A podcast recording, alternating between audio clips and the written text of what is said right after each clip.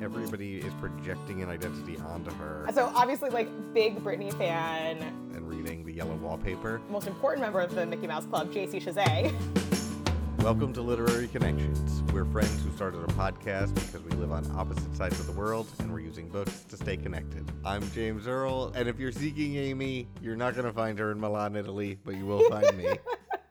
And I'm Melissa Hanson, not a girl, not yet a woman, in San Francisco, California. All right.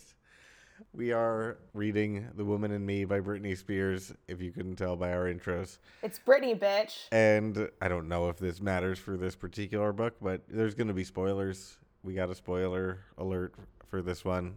We're actually going to say, you know, that that she marries Kevin Federline. You know, if you were if you were wondering, she does. Wow, I didn't see that one coming. Yeah. And she gets freed. Thank God. Yeah. So if spoilers are important to you, read it first then come back. Yeah, if you were have not been a person in society for the past 30 years, go be a person in society and come back. Yeah, we're just getting her take on things. We're not learning new information. I believe I'm I'm in charge of doing the summary this month. I believe in you. Okay. if you believe in me, count me in. I will. Three, two, one. Okay. The Woman in Me is a story about a young girl who loves music and performing, growing up in a financially inconsistent and unstable household in the American South. Her mother helps her get some early breaks, and she lands some really big parts, most notably in the Mickey Mouse Club alongside Ryan Gosling, Keri Russell, Christina Aguilera, and some hip hop fan named Justin Timberlake. She then attempts a music career. She meets Max Martin, and the table literally goes up in flames. And from the ashes of that fire, Hit Me Baby One More Time is born. And she becomes like the biggest music act on the planet when she's only 16. And even though she's just a teenager, the media obsesses over her body and she's dating Justin Timberlake. Everything she does makes 24 hour news. Madonna is literally the only person who knows what's going on in her life. Paris Hilton is a good friend. JT breaks up with her via text message. She has a baby. She undergoes a series of postpartum depression incidents. The media pushes a narrative that she's a crazy person. Her family then puts her under a conservatorship and forces her to put on the same show every single night in Las Vegas. Then there's a free Britney movement, and that changes things. And now she's able to write a book. Think that was a really good summary. I don't understand why you did not refer to the most important member of the Mickey Mouse Club, JC Chasez. Oh, uh, yeah. Well, I mean, she barely talked about JC, so I, I didn't think I needed to talk about him. how dare you? He was clearly the most talented member of NSYNC. Uh, but she really didn't talk about him that much. She just talked about how they cared about hip hop and the Backstreet Boys didn't care about hip hop, and that's why NSYNC is better. Yeah, how do feel about that? Because I feel like you being a white boy band and knowing that you're white in some ways is like almost better than pretending to be black. Yeah, or I- don't know, being obsessed with Ginuwine. Ginuwine. I mean, who isn't obsessed with Ginuwine? Yeah. I don't know. I think partly I I have to believe that Britney Spears knows that even though that that whole scene with Justin trying to kiss up to Ginuwine, I think it was told in a loving way, but she must know that when you read that you're like, "Oh man, JT is such a loser." Like she knows what she's doing there where she's undermining him and all his credibility by putting those words in his mouth. I mean, if she didn't know, Michelle Williams, white Michelle Williams, who read the audiobook, definitely knew. Yeah, right. That that was deserving of an Emmy. But where should we start? There's it's a short book, but I think it is a very rich tapestry Yes. that really talks about intergenerational trauma, yes. which I did not anticipate going into it. I agree. I think it is a, actually a rich text. I want to start with just like why personally why I read it immediately. Yeah. Like I I'm basically her age. I was in high school when Hit Me Baby One More Time dropped. I've been following her career since then. I've seen her in I saw the Las Vegas show. And uh, like like literally everybody else, I was one of those people who were like, "Oh man, she went crazy." Like when she shaved her head and like all those things, it's like she's she went crazy. Like she's a little bit crazy. Essentially for 20 years or whatever it's been, a little bit more than 20 years, I've heard everybody else tell me what to think about Britney Spears. Like I watched the South Park episode, I listened to Fred Durst like paint a narrative about her. Like I listened to literally all these people tell me what she is. And so when her book came out, I'm like I owe it to her to like read this right away and actually get like if everybody else is telling the story of Britney Spears, like I have to listen to Britney Spears tell the story of Britney Spears. I felt this way to a lesser extent with with Prince Harry, and I read that book too.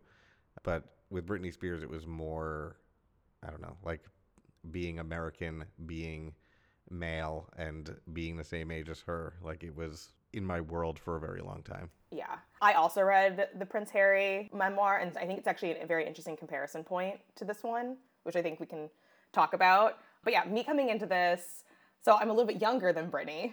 Um, don't worry, we're the same age, James. we're equally young. Yeah. And when my best friends growing up, Mary, Britney was like her favorite artist, and Britney and Justin Timberlake were her favorite couple. Um, she literally would sign documents as Mary Timberlake, where she would like pretend her last name was Timberlake. Like it was. I think this is because I was a little younger than Britney. It had that level of fandom in middle school.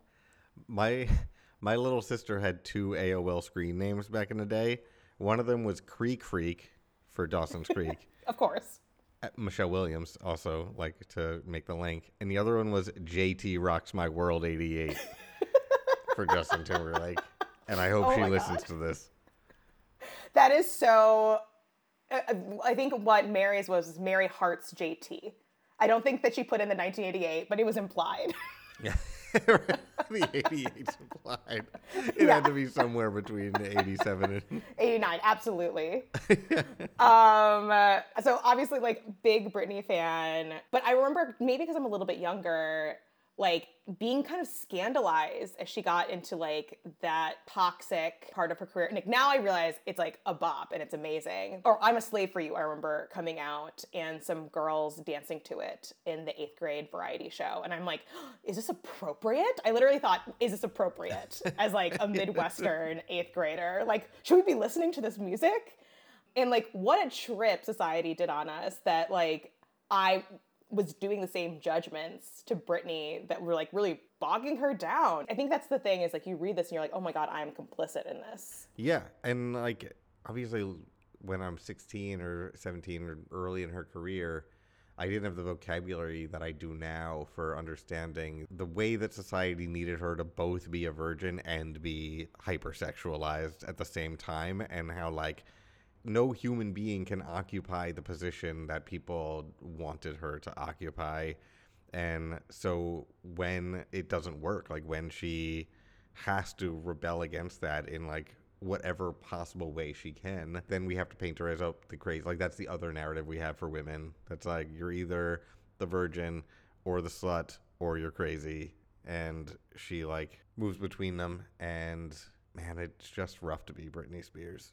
And how we let Justin Timberlake get away with so much shit is what really gets me. And I think what's very interesting is I feel like Britney is very nice to Justin given everything in this book. She's just like, you know, I really loved him. I recognize like what he was like the pressure he was under, which caused him to like encourage me to have an abortion that led him to talking about how I cheated on him even though he cheated on me all the time, but I let him portray me as this harlot when he was the one who was actually like going crazy on the town with All Saints. it's so interesting how she almost like she has a capacity for empathy that I don't think I would have in her situation. Right. There was so much of the book where she was like, I really am grateful for the story of me and Justin and the time we got to have in Florida. And yeah, I got the sense that she like genuinely looks back at a lot of that with fondness. Yeah, it's definitely one of those things where she's like, it's not that I didn't want him to have his freedom. I wanted myself to have equivalent freedom. Exactly, exactly.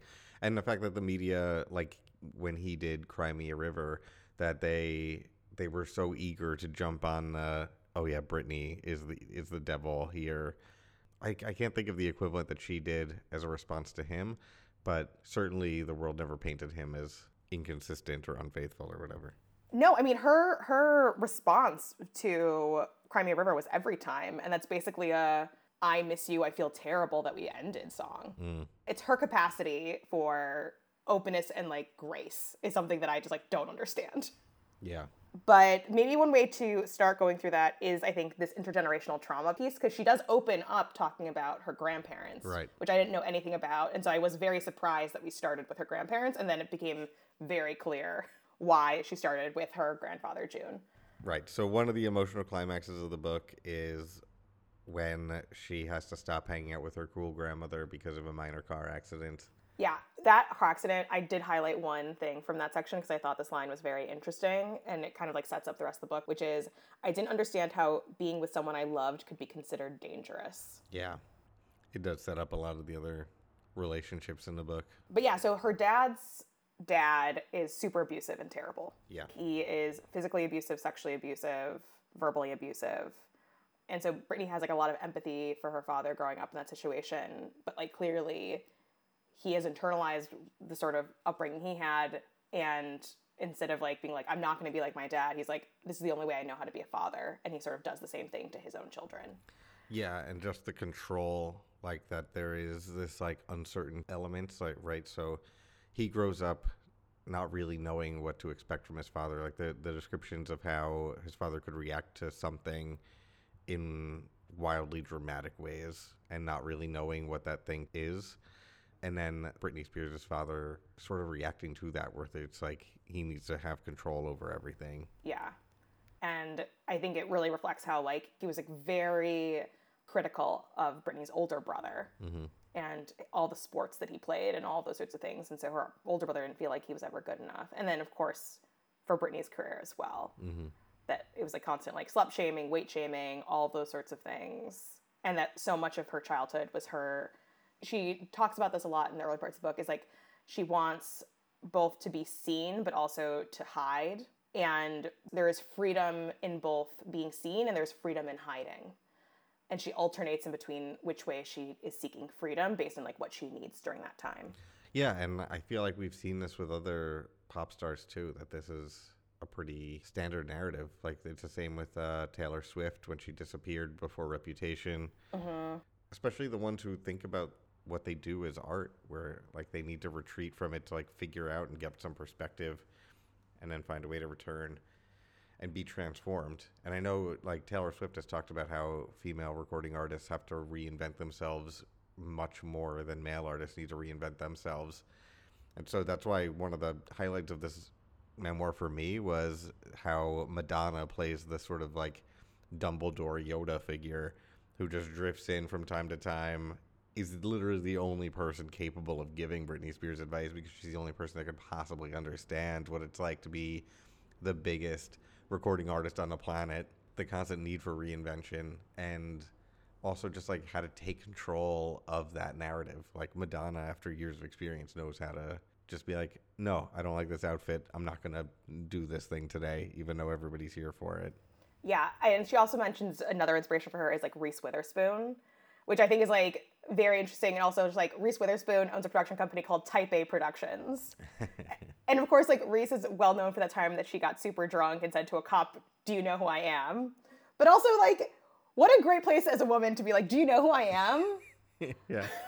to a position of authority. Obviously, this is only a white woman could do this, Yeah. but like there is like that sort of ownership of your own identity, of your own narrative, of your own persona that like Reese is able to have, and that Madonna is able to have that like Britney can't have. And to your point about like the need for reinvention, like that was one of the most cruel things that her father did to her is like forcing her to do these Las Vegas residencies and the tours and would not let her change anything Right. ever for years. Right. And all her creative energy just could go nowhere. Like she had to just stay in the same role over and over and over again. Yeah. It's like this trapped, and she talks about this a lot in the book about how she's like, I constantly feel like I'm a Benjamin Button. Like, I was able to grow up to a certain age, and then I was forced to regress back into a child, even though I'm in the body of a woman. Yeah. The woman in me is like a very like thesis statement of a title, um, where she's like, it was important for me that I could find the part of me that was a woman, and like the part where she's like, she's like, I'm glad that Justin talked to that we had sex. She's like, yeah, I was a woman the whole time, guys. yeah. Like you were the ones who were making me be a child like all i've ever wanted was to be a woman and all society and my father have ever wanted me to be is a child. Yeah, and that's what I was talking about too, where like everybody is projecting an identity onto her, uh, and they're all having these stories about her.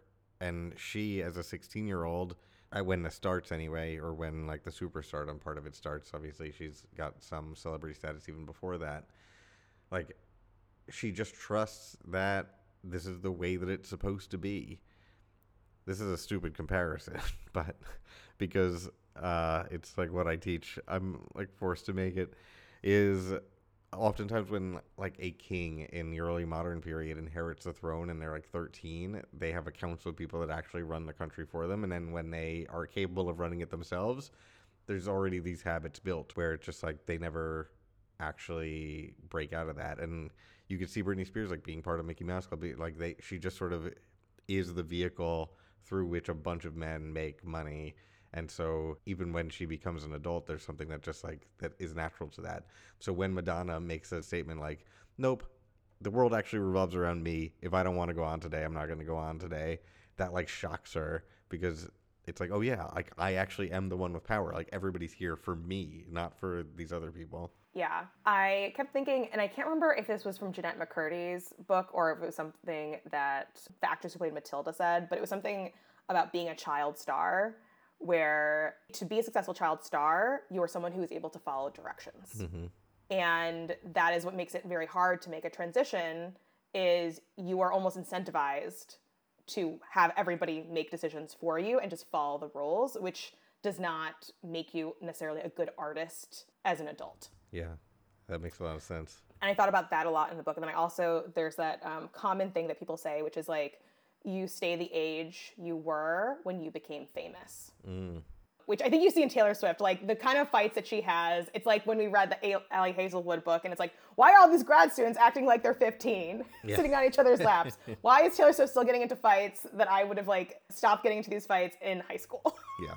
because it's just at that point, that's when you're surrounded by all of these people who are incentivized to keep you in a certain way in order to keep the money making machine alive. Right. A thing that mm-hmm. is profitable. Yeah. A thing that plays well. Yeah, and I think I think Taylor Swift is also a good parallel because the world wanted her to be the sweet white lady when she was doing red, but then like post Donald Trump, like there's like a different we need her to be something different now and she's now doing this like postmodern here's how I craft the image of Taylor Swift and here are the errors that I had to transform myself and like that she's basically making it clear that she is a performance but that and even though her whole brand is based on being genuine now it's like a genuine performance i don't know. She's like doing something really interesting. And it's interesting to backwards apply what we've learned through taylor swift's trajectory to people like britney spears and madonna and see how they have to constantly like because the time period demands that the biggest female star on the planet be a certain thing they have to then match that thing. Yeah. And I think also like Taylor Swift to a certain extent benefits being like later on. Yeah. I think like where Taylor is able to take down all of her exes and Kanye and Scooter and Scott. Like Britney Spears at that time, if she had come out against Justin Timberlake and been like, he cheated on me. There are photos with him in the car with a girl from All Saints. People would be just like, oh, she's just like bitter. And also, she, it's worse that a woman cheated. Taylor is benefiting by being generations later or generation later. Yeah, for sure. But I think it also says something about like her childhood. Like Taylor has a very supportive family unit. Yeah. Her dad was involved in her business early on, but he's a good businessman. Yeah. I yeah. think that's the other thing is like Britney's father is like in many ways like a failed businessman who has a lot of insecurity because of how he was raised about his own worth as a human. Mm-hmm um, which Taylor Swift's dad doesn't have. So he doesn't necessarily need to get validation through his daughter. Yeah, I learned recently that Taylor Swift's father owned 3% of the record company that signed her. yeah, yeah. Yeah, Big Machine Records. Yeah, I mean, d- definitely um, growing up wealthy helps you have a career. Yeah. Um, it's very interesting because, like, you can just see everything about her father that led to him seeking the conservatorship and then relishing in it. Because later on, she does talk about, she's like, you know, I was being a little crazy and wild. She talks about how she was like driving a car and she like almost drove off a cliff. Right. there are people that could be in conservatorship for like two months, like the, the length of a rehab. She's like, I clearly was like on TV shows and in Vegas and having concerts and c- recording. I was capable of running my own life, but yeah, maybe at that point I needed a slight intervention. I did not need 13 years Yeah. of an intervention where all I was eating was like chicken and canned vegetables. Um, before before recording this, I was discussing the things I was going to talk about, and I read The Woman in Me at the exact same time that I was teaching a short story unit in my class and reading The Yellow Wallpaper, and I was like, these are basically the same story, and I'm going to like make this connection during the podcast, and everybody's gonna think I'm really clever.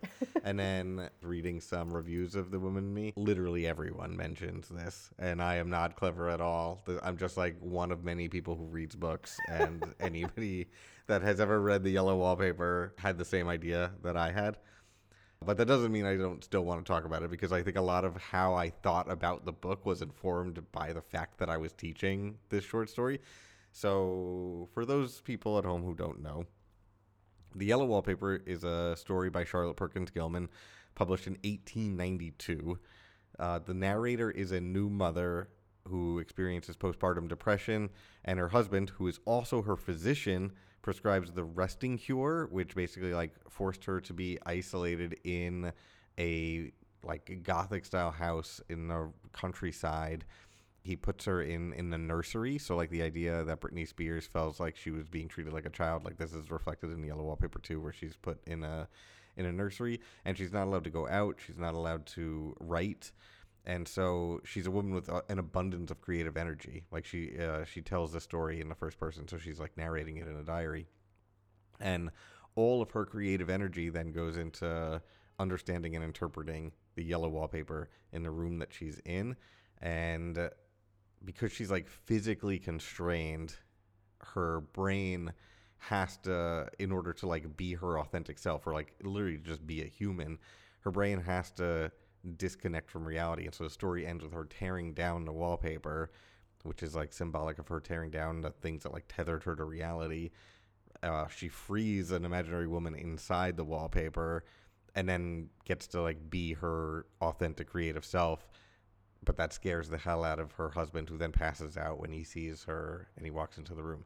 And like this is just obviously the story of Britney Spears where her father is both her physician slash business manager whatever confines her to a show in Las Vegas and her creative energy like has to go somewhere and now we call her crazy. But like in the same way that the yellow wallpaper the break from reality is like it's a happy ending seeing Britney Spears on Instagram acting kind of kooky that's like a happy ending for me because it's like it's her actually just like unmediated by anything else just putting her weirdo self out there and like relishing in it and like feeling herself and it made me like really understand not i guess like there's a misogynistic like you know women be crazy thing but it also like really made me understand that like there is no escape from the reality of the like patriarchal systems that controlled her. And so the only way to actually break out is to like go full just be and if that's weird then like be weird shave the head and do whatever yeah, like how are you going to get control back? Um, is an interesting thing. And yeah, definitely I thought about the yellow wallpaper. I also thought a lot about a dollhouse and the awakening, obviously. Yeah To your point of like, you know, bitches be crazy. You didn't say bitches, but I'll say bitches. Bitches be crazy. Maybe they're crazy because you made them crazy. Right, like what is a rational response to this? Right. Like honestly, what would a rational response to what she went through when she was 19? What does that look like? What does it look like? Yeah. And I think even when reading the book, there are places where I'm coming in with this like thing of like, well, is this how like a, a good mom acts? There are these parts of me where I'm like, just been programmed by society to be like, how is this acceptable that Britney is like doing things like this? And she lost custody for her kids. It must have been for a reason. I kept thinking about like yellow wallpaper, dollhouse, awakening, and I'm just like, man, when you push like a woman to her limit, the only way out is to like tear it all fucking down. Yeah. Is for you to kill yourself, which he talks about considering multiple times. The awakening. Yeah, the awakening. Abandoning your family, a dollhouse. There's also in the dollhouse a whole scene about how she's like having to do a dance in front of everybody and like whether or not it's Right. acceptable or not. I'm like, that's also obviously like a Britney. Like they're just like when you push someone to a limit, it's actually not crazy. No, it's actually the most human thing she could do. It's the most sane response is to break from the reality that is seeking to control you and like live in some other reality.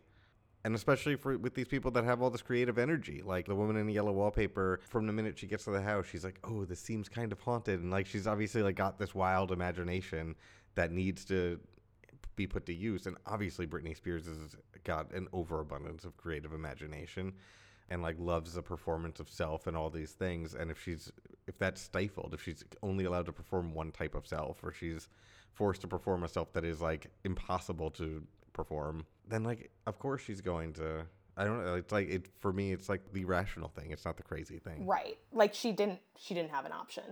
and so i think it would make sense then that like one of her responses is to write a book and again this is the same as with prince harry where like you get all these people who want to put you in a box or like control your narrative and tell the world how they're supposed to feel about you at some point like one of the release valves that's available these days is to write a memoir Yeah, the the parallel to Prince Harry is also really interesting because in both ways, their fathers are to extent making money or at least public collateral off of their child's image. mm, And at the same time, both of them talk about how they're like given like a limited stipend right in order to like live. Like I'll never forget Prince Harry. He's a Maxxinista from TJ Maxx and talks at length about his TJ Maxx purchasing strategies. yeah And both of them are to a certain extent like portrayed as crazy in the media or like out of control. Mhm. And there was a need for them to reclaim their identity because they were not allowed to be who they want. Like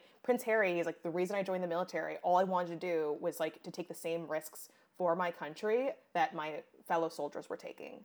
And instead I was putting their life in danger. Right and this is just by virtue of his birth like it's not because of anything he did it's just by virtue of his birth Yeah. from the minute he was born. He's expected to be a certain thing, and then he has an authentic urge to be something else, and it's impo- it's like literally impossible. there's obviously like a, a difference. I did think about like birth order a little bit in the comparison of the two. I think Britney, in many ways, tries to also have empathy for her her younger sister. Oof, I don't know, man. By the end, Jamie Lynn does not come out okay in this one. The problem with this is I'm an eldest child, so like I also don't have empathy for Jamie Lynn. yeah. I wonder if if we were having this conversation with a younger sibling, if they could read this memoir and have any empathy for Jamie Lynn. but I also think it's interesting where both Jamie Lynn and her mother write memoirs before Britney does. There is this element of like controlling the narrative that they both do to get their story out there. But going back to Prince Harry, because I think it's relevant, what I think is interesting is Britney's memoir is like very short. Yeah. It's kind of like someone read her Wikipedia page and then just like asked her a couple questions about each line. Yeah. And then it takes like basically a six hour audiobook. Prince Harry's is so long. Like, it's every tiny detail that you could ever think. I mean, Britney didn't get frostbite on her Todger, so you can you can wipe out a hundred pages right there. I literally was gonna bring that one up. I'm like, did I need this? Did I need this story? But I do think there is something about like how do you portray yourself in a narrative to get sympathy and empathy. Harry goes the tact of details. He's like, this is a time where I accidentally used a racial slur, and then I had to like learn about the Holocaust, and I dramatically apologize now over the next 10 pages about the Holocaust and being racist. And Britney kind of just like because I think there are things that she could say. Like there are a lot of things in the courts where how she lost custody of her Yeah. kids or things like that. Like she could be like, "Hey, like when I drove with a kid on my lap, when were paparazzi following me, this is what was going on in my head. I recognize it wasn't okay." She doesn't. She just doesn't talk about it at all. No, I mean she doubles down on that one, and like I I was with her, right? Like she's being Yeah. she actually feels like she's in danger. She's got a lot going on, and so she gets out of there as fast as she can, and people take some pictures. yeah. I think that the moment where she apologizes the most for something she did was when she realized she was mean to some contractors who were putting in a marble floor for her. Yeah. She's like, okay, there, I lost in love. But like, that is not something I knew. Like, she's apologizing Yeah. for stuff that she doesn't even need to because nobody knows that this happened. She just brings it up and she's like, and that was my bad. I shouldn't have been that mean to them. Or the when she was mean to Jamie Lynn's co-star because Jamie Lynn had lied about the co-star being mean to her. Right. Yeah, there wasn't a here's a thing that happened publicly. Now I, I realize that, that that was not the best reaction I needed to. There was very little of that. It was all the stuff we didn't even know about that she was apologizing for. Yeah. I think though the the lack of detail in Britney's memoir, I think creates more like an atmosphere. It's a more like atmospheric memoir to me than like Prince Harry's, which like felt like we're going through everything. My ghostwriter clearly like wants to win some award with this. I think part of how Britney's is able to get that consistent atmosphere, which begins right away, where she's like, you know, laying outside by herself singing a song, um, is because it's so short. Like, because Prince Harry's is so long, it can't keep a consistent tone or atmosphere. And Britney's can because it's like, I don't know, 250 pages or something. Yeah. I do wonder if we would receive the memoir differently if she was angrier and gave more details. Like I do think that she has like enormous goodwill by society right now, deservedly. And I would not have been like if she had done like an angry memoir of like Justin forced me to have an abortion and then told the world that I cheated on him when he was sleeping with that girl from All Saints. I would be like, yeah, tell it. Like, but there is something where she is still. yeah. I, I and I wonder how much of that is like actually how she feels versus like she's very careful about still being careful and nice about what her legacy and what her image is. Yeah. Like I wonder is this her true self? Is she getting to like say what she truly thinks or was this still being softened by editors, lawyers, things like that? Yeah. And I think even I I just caught myself wanting to give an opinion on that, but then I realized I'd just be going down the same path that I did 20 years ago, where it's like I think the Britney, and like we just I'm just gonna take her at her word this time. Yeah. It is sad though, because she talks a lot about how much she's happy to be with her husband and now they're getting divorced. Yeah, that was subtext. How happy she seemed to be the potential for them to have a baby together and for them to be parents together. It is sad to to think that that's that's over again. Yeah, I am curious about her relationship with her sons. I wanted to hear more about that. I don't think I'm I'm entitled to it, but I think that's been a big thing in the press. Whether they've been like alienated by Kevin or the very fact that like their mom was basically like a drugged up slave for 13 yeah. years. They don't have a good relationship and almost like her wanting to have another kid is to like be able to do it again without with with the freedom to actually be a parent. Yeah and like, undo that generational trauma because i think that there still is an element where her sons are part of this intergenerational trauma to the point of like even her father try to assault one of them. Right, and I'm being locked in the the bathroom with her, being afraid that they're going to be taken. Like that stuff stays stays with the kids. Mm-hmm. Like seeing their mother that afraid, and yeah, no, it's. I hope everybody's okay. Yeah. Like I, I hope that, like the process of writing the memoir and everything that Britney realizes the nature of this generational trauma and that getting it out there and like stated openly that they could begin the process of healing.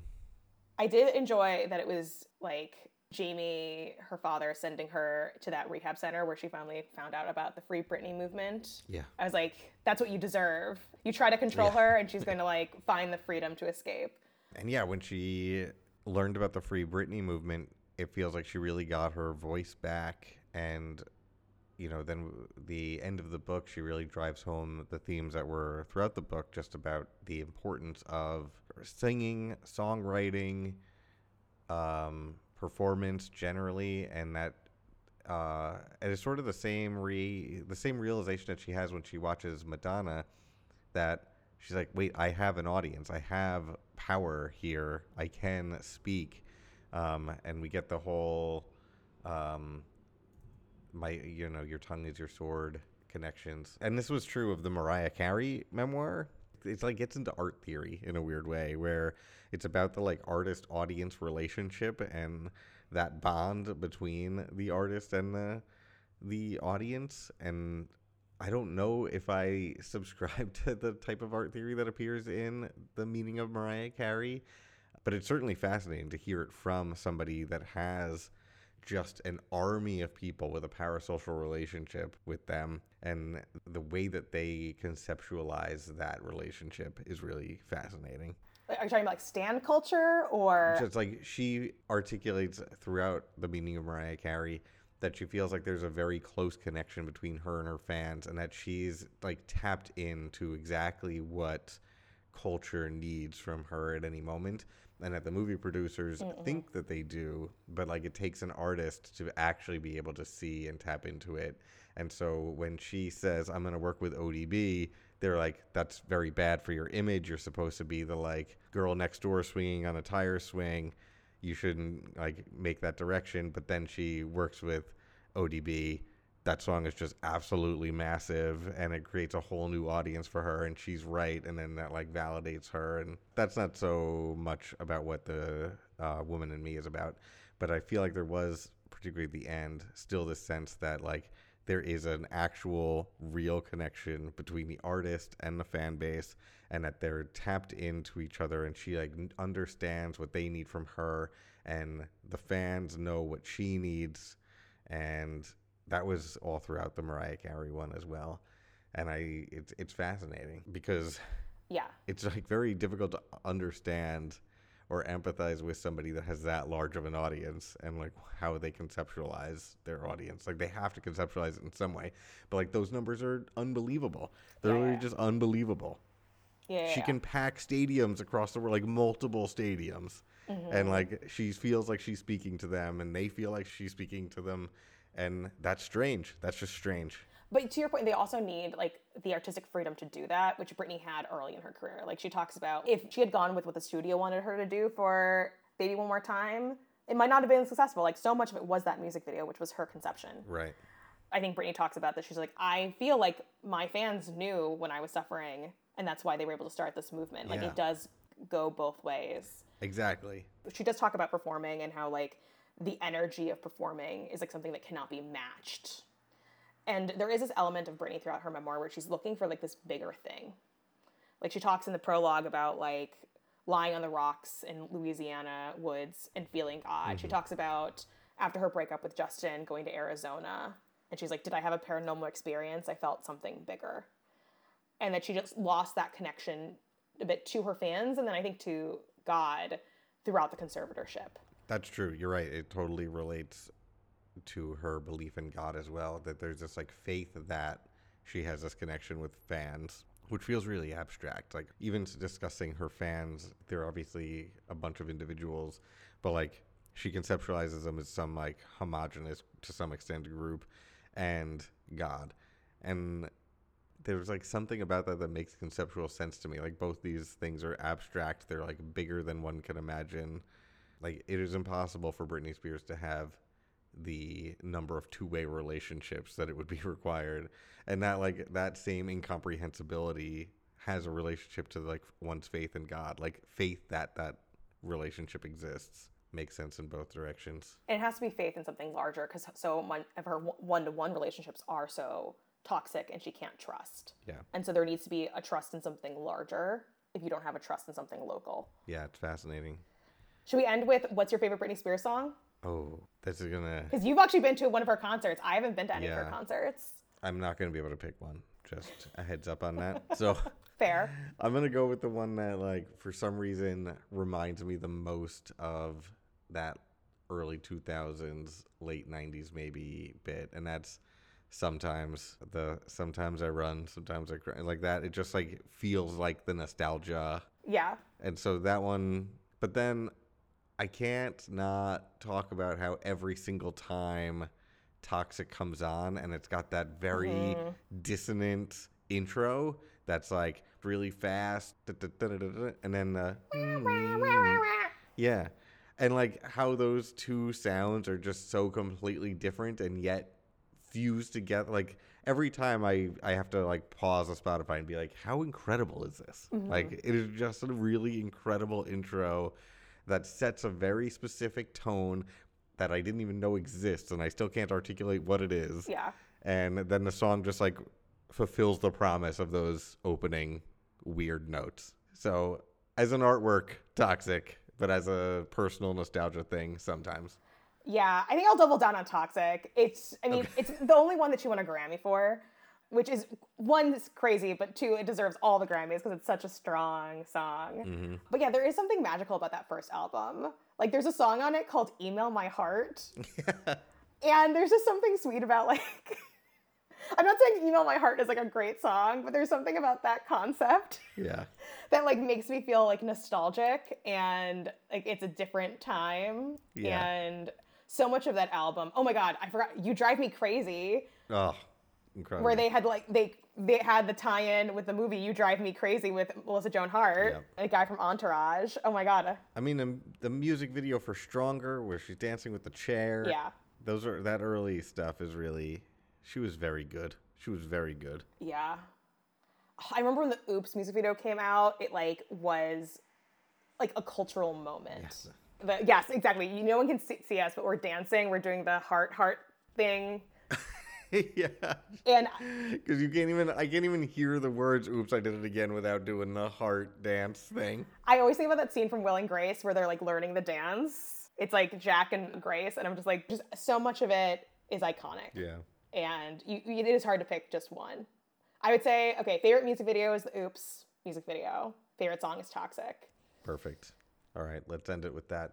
What do you think we should read next month? Well, well, I did love doing a memoir. I feel like maybe we should go back to some fiction and some IB questions. Mm-hmm. This one, I feel like, was pretty serious. And we, we tend to read a lot of like rom commy, rom drammy things here. And all of her romances, unfortunately, ended poorly. Mm-hmm. So maybe we can do something with a happy ending. Yeah. Also, we've got the benefit of recording this in December, and all the Goodreads awards came out, and so let's just take their advice and read the best YA, which is from a known romance author that we've read before, Ali Hazelwood. So let's read the the Check and Mate book that just won Best YA of 2023. I love it. I'm assuming mate is has a double meaning here. That's clever. Sa- save your insights for save your insights for the episode. yeah, sorry. okay, I'm excited. That sounds great. Literary Connections is hosted by me, James Earl, and Melissa Hanson, and we're produced by Kimberly Johnson. You can follow us on Twitter at lit underscore connections. Join us next month when we'll be reading Goodreads Choice Awards Best Young Adult Fiction of 2023, Check and Mate by Ali Hazelwood. See you then. Before recording this, I was talking to our editor. Editor and producer. Yeah, editor, producer, wife, friend.